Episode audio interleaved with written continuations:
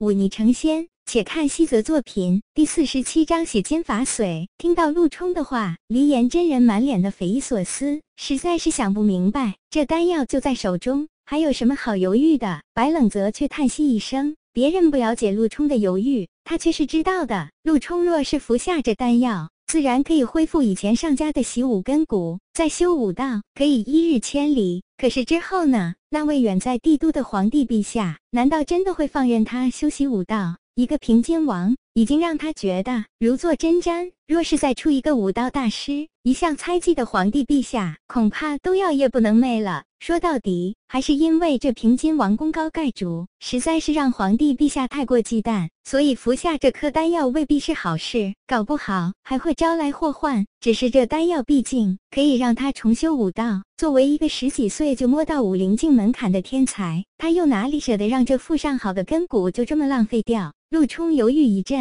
眼看着手里这颗丹药表面开始变得不再光滑，一阵风吹过，一些丹屑随风飘落，显然这颗丹药的药效已经开始消退。可是他却终究没有勇气服下。良久，陆冲叹息一声，他看了看白冷泽，眼前一亮，他几步走到白冷泽身前。将丹药递到他面前，说道：“吃了它，世子殿下，这丹药乃是四品七转回春丹啊，这可是千金难求的灵丹。”离岩真人心中滴血，开口叫道：“陆冲！”却不理他，只是看着白冷泽说道：“你能将价值千金的田黄宝玉送我，区区一颗丹药，便当做我送给你的回礼吧。有了这颗丹药，你即便根骨不佳，至少可以补回一些，修习武道不至于学无所成。”白冷泽却不接单。只是看着陆冲，笑了笑，说道：“ 你当真舍得？要知道，这丹药只有一颗，我若吃了，你可就永远失去修习武道的机会了。你甘心吗？我有我的考虑，那武道与我无缘。”陆冲一脸的坦然，白冷则点点头，再不犹豫，他深深的看了陆冲一眼，伸手接过丹药，一下子丢进嘴巴里。离岩道人眼看着那丹药被白冷泽吃下，脸上满是死灰之色。这一日里几经风波，心态大起大落，又心受了伤，一时间竟然有些站立不稳，所幸被卢进扶住，这才没有摔倒。那丹药入口化作一股热流，一下子充斥进白冷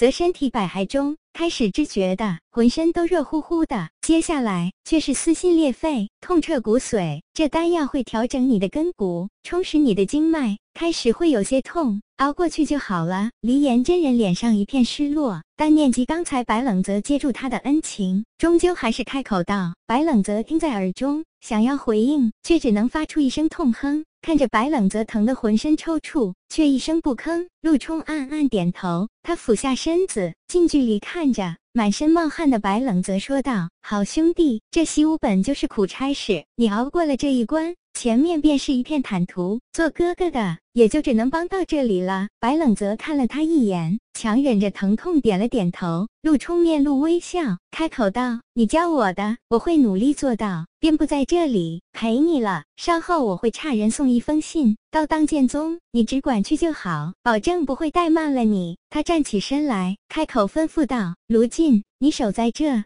李白公子一日未消化丹药，你便守他一日。卢进抱拳答应。黎岩道长，这炼丹的恩情我记下了。回去之后，我必定禀告父王，日后清溪丹宗若是有用得着的地方，尽管开口，我陆府有求必应。离言真人面露喜色。躬身称谢，一行人随着陆冲下山，只留下一脸呆板的卢进守在白冷泽身旁。七转回春丹有两大妙用，寻常人服用可以七转，兼调整阴阳、洗筋法髓；而身有暗疾者，比如被伤了心脉的陆冲，服用后可以七转间让伤势愈合。所以离颜真人才会选这只有四品的丹药来炼制，不是说他不能炼五品丹药。而是这七转回春丹乃是最合适的，丹虽四品，却兼具治疗和强身两大功效，已经是难得的神药了。白冷泽感觉自己的身体一会冷，一会热，而且浑身麻痒无比，更是仿佛有着无数把小矬子在他身上戳弄，将他身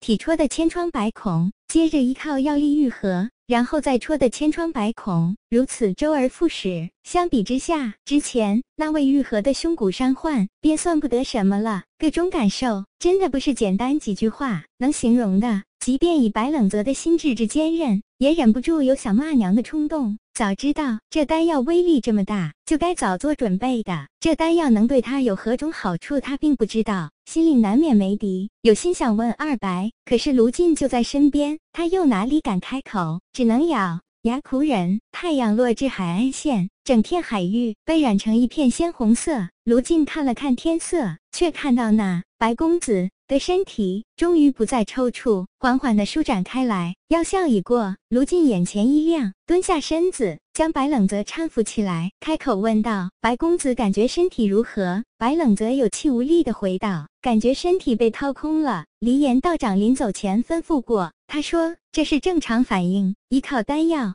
的药力洗金法髓也是很耗体力的，将养几日便好。白冷泽点点头，他看了看腰间的小笼子，却看到那二白正一脸讥讽地看着他。这混蛋！白冷泽心里骂道：“上山容易下山难，这种情况只适用于普通人，对这些身手高强的武者来说，下山反倒要容易得多。”卢晋不愧是正儿八经的武灵境高手，他将白冷泽负在肩上，脚下健步如飞。那崎岖险峻的山峰，在他脚下却如履平地。一些极险的地方，他干脆一跃而下，在快要落地的时候，右手伸出。一下子插进岩石中，以此来减小冲击。那坚硬的岩壁简直如豆腐一般，看得白冷泽一阵心惊。白冷泽跟路冲上山，花了一个多时辰。可是卢进背负一人下山，却只用了一炷香时间。白冷泽的那匹瘦马依然还在山脚下。卢进骑上马，将白冷泽送到附近的一家客栈里。白先生，我还有要务在身，就不陪在你身边了。我已经吩咐店家好生照料，你放心，这家店主人是我以前的旧相识，信得过的。白冷泽无精打采的点点头，看着卢进躬身告退，他这才小声的说道：“二白，这丹药真的如陆冲所说，可以洗筋伐髓。洗筋伐髓倒是不假，不过你底子太薄，骤然使用这猛烈道，可以生出丹妹的丹中魁雄，怕是吸收不了多少药力，至少气成会留在你体内。随着你身体日渐强。”壮这部分药力才会发挥作用。白冷泽点点头，看来这次算是意外之喜了。他想了想，从怀里掏出一个小小的玉瓶，这里面盛着的正是那囚牛之血。今日看那离岩真人跟丹妹激斗，还有那卢进轻松写意的下山之行，看得他神驰目眩。不夜仙那是假的，此时根骨已经重塑，是时候修行那以妖血求仙道的妖血路了。